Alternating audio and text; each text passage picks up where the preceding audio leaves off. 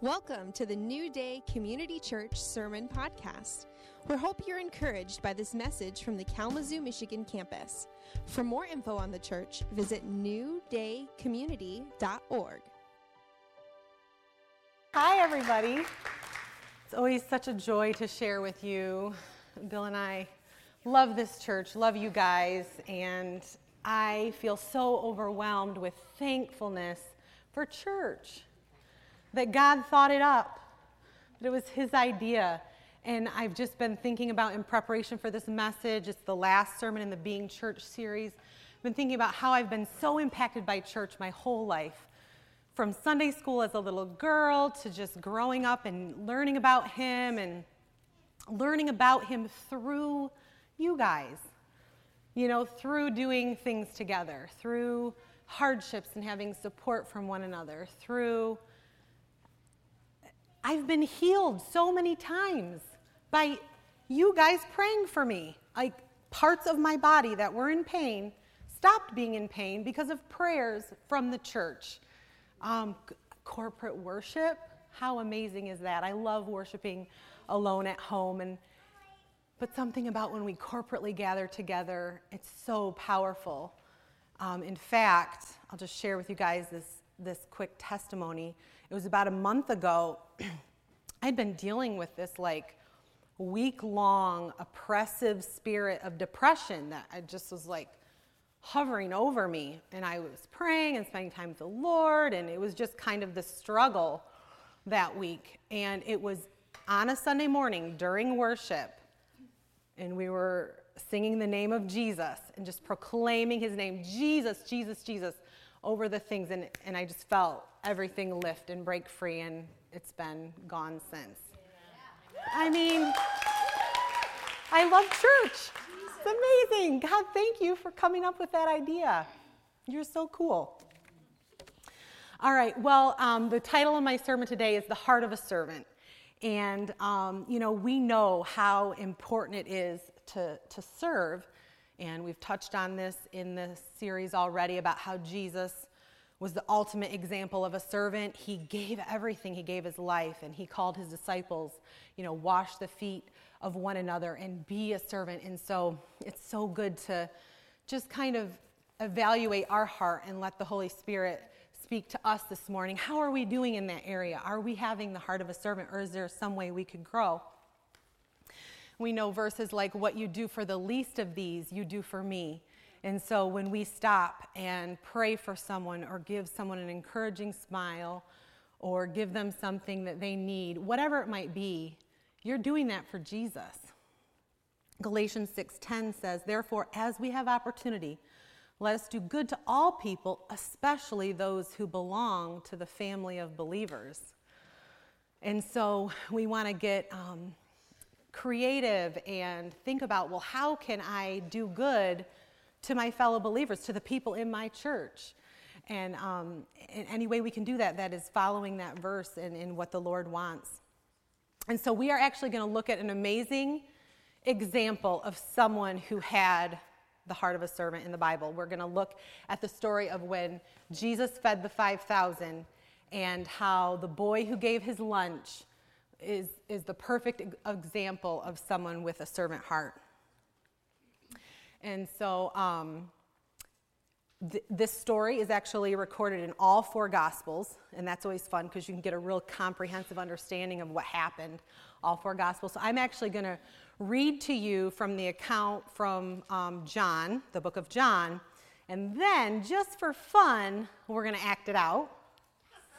So if you're good at charades, be thinking about hopping up here in just a minute. And, um, and then we'll dig into it and see what we can learn from the story this morning. All right, you guys ready? Ready. Okay. John chapter 6, verse 1. Jesus crossed to the far shore of the Sea of Galilee, and a great crowd of people followed him because they saw the miraculous signs he had performed on the sick. Then Jesus went up on a mountainside and sat down with his disciples. The Jewish Passover feast was near. When Jesus looked up and saw a great crowd coming toward him, he said to Philip, Where shall we buy bread for these people to eat? He asked this only to test him, for he already had in mind what he was going to do. Philip answered him, Eight months' wages would not buy enough bread for each one to have a bite. Another of his disciples, Andrew, Simon Peter's brother, spoke up. Here is a boy with five small barley loaves and two small fish. But how far will it go among so many? Jesus said, Have the people sit down. There was plenty of grass in that place, and the men sat down, about 5,000 of them. Jesus then took the loaves, gave thanks, and distributed to those who were seated as much as they wanted. He did the same with the fish. When they had all had enough to eat, he said to his disciples, Gather the pieces that are left over, let nothing be wasted. So they gathered them and filled 12 baskets with the pieces of the barley loaves left over by those who had eaten. All right. So, who wants to help me act this out? I need some disciples. Some disciples. Who's going to be some disciples for me? All right, my wonderful father, Richard Kent. Okay, good. Roxanne, you come and be a disciple. David, come on. You want to be a disciple? Disciples are going to stand right here. Dan, you're, you're an actor. You come. Who, okay, so I actually need a, because um, in the story we've got an Andrew and we've got a Philip. So who can be, do you want to do it or no? You're Andrew. Okay, so you'll be Andrew, and then I need um, a Philip. Okay, so you be Philip. And then I'm going to need a Jesus. So, and I'm sorry, I don't know your name. Arizona. Arizona. Oh, yeah, I remember your name now. Okay, so you can come and be Jesus. And then, Micah, will you be the boy who offers to give his lunch? You do that? Yeah. Okay. Okay, so if you guys will stand in this part of the stage and stay within this black platform, then you'll be in the width of the video that's being recorded. Oh. Did you know that the sermons are recorded every week and you can watch them on YouTube? So, anyway, interesting. Okay, so Jesus, where are you? You're gonna need to be in the front here. Okay, so here we go. Charade style. I'll explain it and you guys act it out, okay? Okay, so you guys are actually disciples, you're tired because you have just gotten back from being sent out two by two on a ministry journey. You've just gotten back, you're reporting everything that happened, but you're really exhausted. Jesus, you're really sad because John the Baptist was just beheaded. So you guys are you guys are kind of sad, you're tired and you're hungry and Jesus notices this. So he says to his disciples, "Let's go get some rest. Let's go to a solitary place." And so you cross the Sea of Galilee. So let's cross the Sea of Galilee. Let's go over here. Good job. All right, and then kind of stay up on this black platform if you can. So, but what happened is this large crowd followed you. And Jesus, as you do, you have compassion on the crowd and you begin to teach them, begin to teach them all things about the kingdom of heaven. You heal their sick. Who's sick? Anyone sick today? Brad, Julie, be healed. Heal the sick. I know. And so um, he heals the sick all day long. And these observant disciples begin to realize it's getting late. It's really late, Jesus. Don't you think? And you guys, you, you start to tell Jesus, send the people away to go get some food. We don't have food for them. But Jesus says, You give them something to eat. and Jesus says to Philip, which one was Philip? Where should we buy bread for these people to eat, Philip? Costco. he said Costco. and, um, and then you say, eight months' wages wouldn't even. Eight months. Yeah. I got money for that. yeah. Wouldn't even give everyone a nibble. All right, so then Jesus says to his disciples, Well, what do we have? Go and see. So you send your disciples into the crowd to see what there is. What have we got? So Andrew, oh, we have we have a boy willing to give his lunch. So Andrew brings the boy to Jesus and says, Here is someone with five loaves and two fish. And, and Jesus thanks the Lord for it. Thank you, Jesus. He, be, he begins to break it. And everyone there that day eats their fill. Yes. and go ahead and pull the fish out, too. Yeah, there's some tuna in there. uh, he's gonna open. Oh no, it'll smell. okay, okay, good job, actors. Good job. Thank you. sure, sure. I'll collect the props. Oh man, that was funny. Good job, guys. Such good acting. Yes, so talented. Oh, okay. So we can so we're going to look at how the boy in the story is the perfect example of a servant-hearted person because of two reasons. Number 1, he believed that what he had had worth. He believed that his lunch was worth something. And number 2, he wanted to give what he had. He had the desire and the willingness to give. So let's dive into these two points. Number 1, he believed his lunch had worth he recognized, I have what Jesus is looking for. Jesus is looking for food. I have some. He saw worth, he saw value in what he had. He looked in his lap and said, What I have is good. And, and he was willing to, to, to um, give it. But what he didn't say was, My five loaves and two fish aren't good enough. What I have to offer is so meager. If I bring this, Jesus will probably laugh at me. I mean, you know, but Jesus didn't. He didn't say, Jesus didn't say, oh, well, really, this, this is all you got? This is all you have to offer? He didn't say, now, if you had brought 10 loaves and five fish, then I could have worked with it. I can't work with this. No, because it didn't actually matter how much the boy had.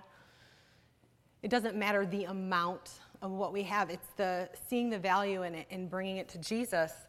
And Jesus was going to multiply with whatever it was in the lunch. It was one loaf and one fish. It didn't matter. Jesus was going to be the one to feed the crowd. But he was looking for someone willing to step up, someone willing to say, I've got something you can use, Jesus. You can use my lunch. You can work through my lunch. The boy also didn't say, I'm just a kid. How could my help make a difference? The other more important people should do it. You know, he didn't uh, invalidate himself, you know, or discredit himself. How often do we do that? And find some way how we're not, you know, we're somehow less than to be able to offer what we have. But what the boy had was the faith of a child. Jesus needs food. I have some. It was just this completely uncomplicated faith of a child. Now, it helped that he was a child, so having the faith of a child might be easier when you are a child. um, but but it's so important to have that faith of a child. Remember when um, the disciples came to Jesus and asked, Who's the greatest in the kingdom of heaven? And then Jesus called a little child up and said, um, I tell you the truth, unless you change and become like little children, you will never enter the kingdom of heaven. Therefore, whoever humbles himself like this child is the greatest in the kingdom of heaven. And so I think in life, whenever we can find ways to be childlike, we need to do it. That's the way into the kingdom of heaven, to have that uncomplicated, simple faith. Jesus needs something. You can use mine you can work through what I have and then humble. Whoever humbles himself like this child is the greatest. So, humility is so important in this, too. So, the application for this first point here is do we see the value in what we have? Um, or do we invalidate what we could give? Do we invalidate ourselves? Um, are we looking at our lunch only with natural eyes, or do we have the faith of a child and factor in Jesus' ability to multiply, His ability to work and use what we can offer to feed others. Number two, he, the boy wanted to give what he had. He was eager and happy to do that. The, this just kind of blows me away. Like he was willing to go without food for the good of others. Yeah. He said, he's thinking, I'll sacrifice my meal and go hungry so that Jesus can have what, what he's looking for. But how many of you know that's not how Jesus works? he never, in, in the natural, I give you something, I don't have it anymore. That's normal, right? Not with God. You give God something, He makes sure you're fed and everybody else. He's amazing. He has a different, completely different um, economy or system and you actually end up with more than what you have. So everyone ate their fill. What if that boy's fill was more than five loaves and two fish? What if he, he could have eaten more that day? It's amazing, but he was willing for the good of others to go without his meal. Um, but why is it that he ended up getting his fill? It's because he stuck around, he stayed to be fed. What if he had said, Here's my lunch, so happy I could give you what you were looking for, Jesus? Yeah. What if he left? What if he's like, Well, I don't have food now, so I better get, you know, go to this neighboring town and find something to eat? But no, he stayed. He, he, um, he put himself in a position to be fed. He, he sat in a group of 50. He, he stayed. You know, how many times? What if, what, if, what if you came to church and you made the coffee and then you left? I did my job, I gave. That's not what it's about. It's about giving, yes, but then sticking around and being filled. Put yourself in the group. Position yourself to be filled and, and met in every way. Um, but it feel it can feel kind of vulnerable to do that because we can have this lack mentality. That I've given and now I don't have, so I kind of feel maybe a little awkward, and so I'm just gonna go or whatever. But it, if it takes trust to go, well, I'm gonna stay, I'm gonna be fed, I'm gonna, you know, maybe I served in nursery, and, but I'm gonna come. I, I I'm going to position myself to be fed. I'm going to come up, I'm going to get prayer. I'm going to go find that, that woman who is mentoring me, that man who's full of wisdom, and I'm going to, you know, tell, ask them advice on something. I'm going to say, This is where I'm at. Will you speak into that? You know, I'm going to go initiate conversations with people that, that can encourage me. I'm going to come, I'm going to be a part of worship. Whatever it is, you position yourself to be fed filled. Um, and so, and then here's another thing. So, with 5,000 men, how many like total people do you think were probably there? What? easily, I mean, there easily could have been 5,000 women, a couple thousand kids. There easily could have been maybe like 10 or 12,000 people there that day, right? Um, someone else had to have food, right? Have you ever thought about that in this story? I'm like, you know, the probability is, it's like impossible to me that anyone else wouldn't have had food. But why didn't they give? I think there's three reasons. Number one, they either didn't see the value in what they had, they either didn't want to give it, or they didn't know there was a need. That's like the practical side of me that goes, well, did really all 12,000 of them hear that food was needed? Anyway. Um, so, um, so, but the boy didn't wait for someone else. He gave. He didn't say, well, someone else with more time or money can do it. Um, other people are much better at lunch giving than I am. You know, I'm just, they can do it. He didn't compare. He didn't judge the people who weren't giving what they had. Well, I know Susie over there has some snacks in her bag. she's not giving those. You know, he wasn't judging anyone else. He, he wasn't prideful, like, oh, I'm, I'm too good to help in this situation. I'm, you know, I'm too good to do that job. I'm, I'm not going to give my lunch. No, the boy didn't do any of these things. He was too busy being a part of the miracle. He was too busy being a part of the story. He was right up there. Andrew brought him right up to Jesus, and, and he's there as Jesus is thanking the Father and breaking the fish and the bread and multiplying it. And he's a part of the story, he's a part of the miracle. He saw his lunch feed all these people. He was probably just blown away. My little lunch that I was willing to give had that type of impact. I, I bet that. Oh, it would be fun to see that boy in heaven, see how that changed his life. The application here are we willing to offer what we have or do we hold back? Do we think, um, if I give what I have, I'll be without? Do we function on that lack uh, train of thought? Um, when we serve after we give, do we stick around and put ourselves in position to be fed and trust that we will get fed? Do we step up or we just wait for someone else to step up? Do we uh, compare and judge and have prideful feelings? Or are we eagerly willing to give what we have and be a part of the miracle?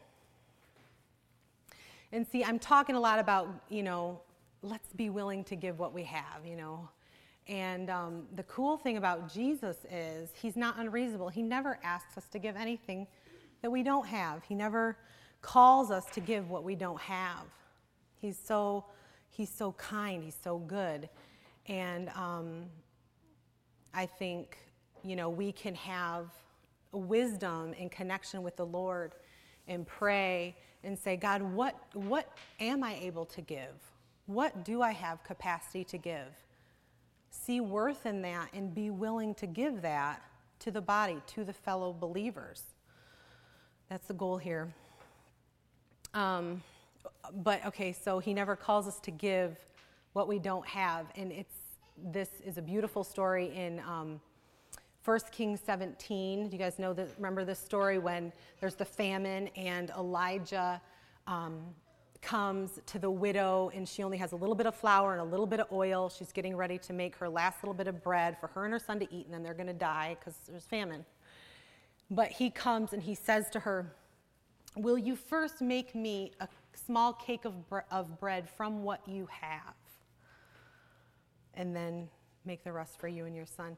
Asking her to give from what, what she has.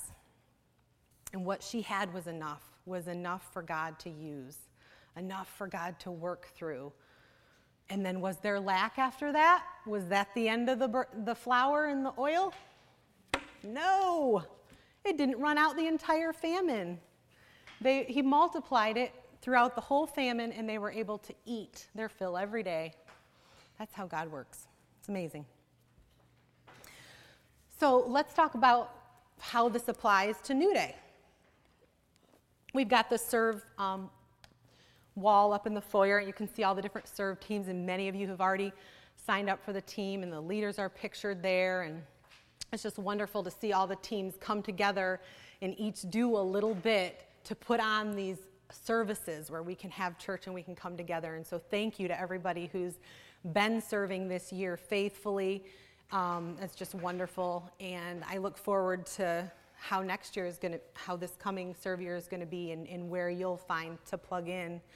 Um, but just to give you an update, it's going really well so far. You can see a lot of the spots are filled. A couple teams are full, but most of the teams still need a few more people. I know children's ministry in particular still needs eight um, more people. And um, so please just consider what do I have to give? And, you know, I'll say in, in, um, in particular with children's ministry, if what you have is once a month, offer that. That's okay. You know, I'm actually doing that because I felt like that's all I could give. so um, we did children's ministry years ago and loved it. For like three years, we did children's ministry together, and then we were youth leaders. um, and worship team and welcome team. It's been really fun over the years to kind of dip our toes in the different teams and, and be able to serve in different ways. Um, but it's fun to circle back around and, okay, I took a break from one for a while and now I'm going to go back to it. And um, you kind of can't go wrong, right? You're just giving what you have um, for God to use to bless the body.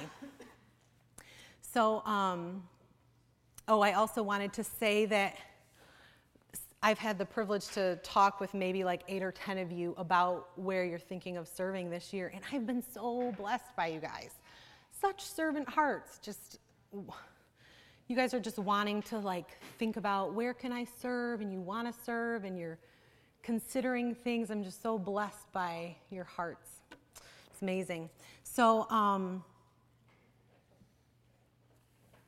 oh, I, I just want to reiterate. Um, Cameron actually mentioned a little bit last week, but one of our goals this serve year is to really um, like kind of lighten the load with serving.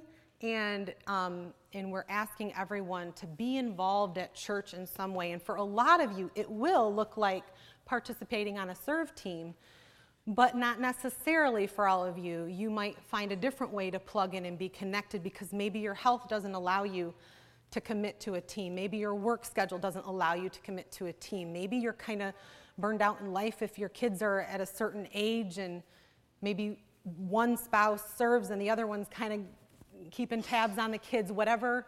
Uh, there, there, may be a situation, maybe you're going through something and you need to take a, a season off from serving. Um, and that's okay. Take a season off. Don't take a season off from God don't take a season off from community, but if you need to take a season off from serving, that, that's okay from time to time, okay? But what we've done is we've pared down the number of people needed to still have all of our teams function, which is beautiful because now fewer people are needed to still have um, all the teams function. So we really want to just lighten that load and, and, and care well for you guys, but still encourage you to use your gifts to bless the body. Does that sound good? Yes. yes. Right. Um, all right, so here's another thing that's really cool from this story of when Jesus feeds the 5,000. Um, I love the part when Jesus tests Philip. Did you catch that when we were reading it? It, when Jesus looked up and saw a great crowd coming toward him, he said to Philip, Where shall we buy bread for these people to eat? Jesus asked this only to test him, for he already had in mind what he was going to do. Philip answered him, Eight months' wages would not buy enough bread for each one to have a bite. And so Jesus already knew what he was going to do. He already had his plan. Whatever crumb or it didn't matter, but whatever was there, he was going to multiply it. Everyone was going to be fed. But he took the opportunity because he's such a good leader, and he wants to teach us this morning the same thing to pull Philip aside first and say, Hey, see this problem? What do you think? What do you think the solution would be?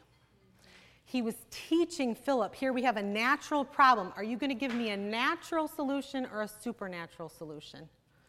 And that day, Philip gave him a natural solution. But we know that Philip learned the lesson at some point because this is the same guy who in Acts 8 catches up to a chariot when, Jesus, when the Lord says, Hey, go catch up with that chariot and stick with it. So he's like, Okay. I mean, he, Philip must have kind of figured out this whole supernatural thing by now, right?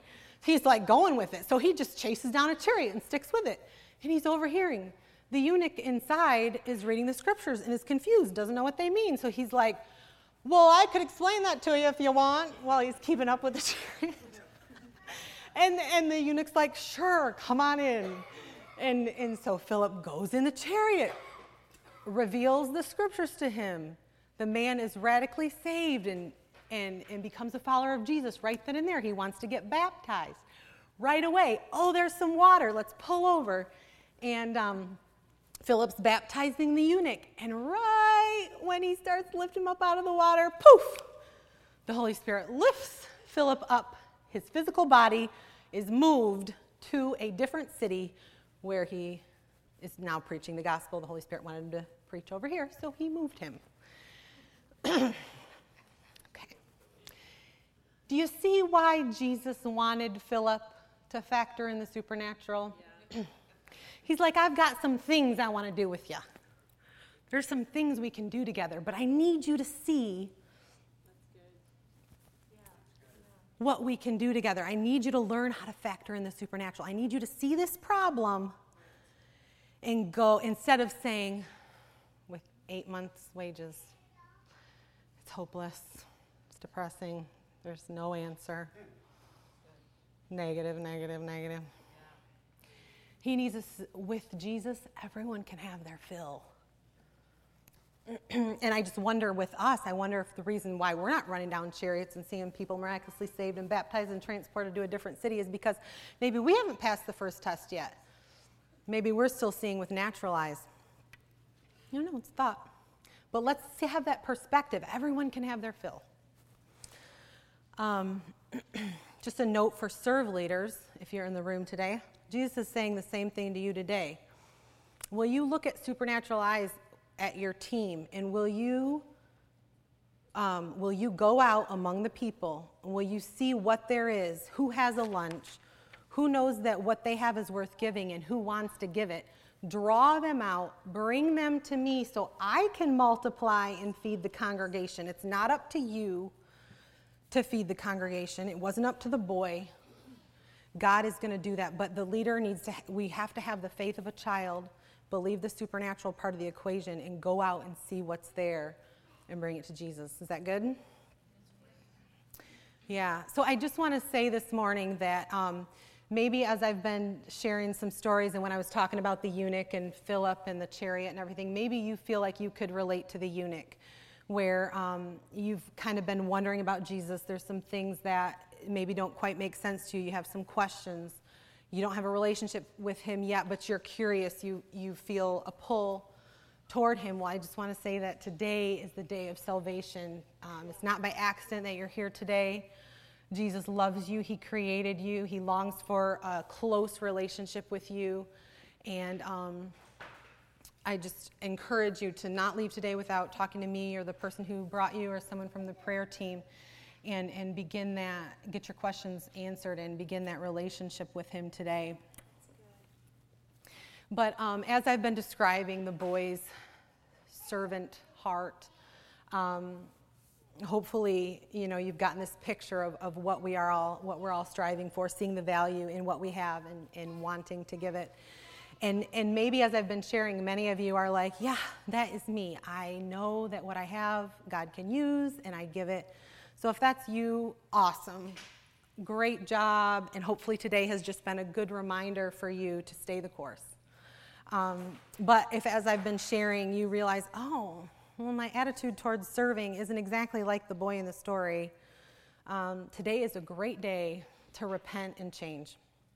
It's a great day to turn over a new leaf and have a change of heart. Um, and you know, I just want to say, you know, maybe you say, well, Marilee, that all sounds good. I'd like to have that servant heart, but I've got this thing. I've always been insecure. Or it didn't go so well one time when I tried. or I've always had to take care of me my whole life. So the thought of giving and taking care of someone else makes me feel a little bit scared like, well, what about me?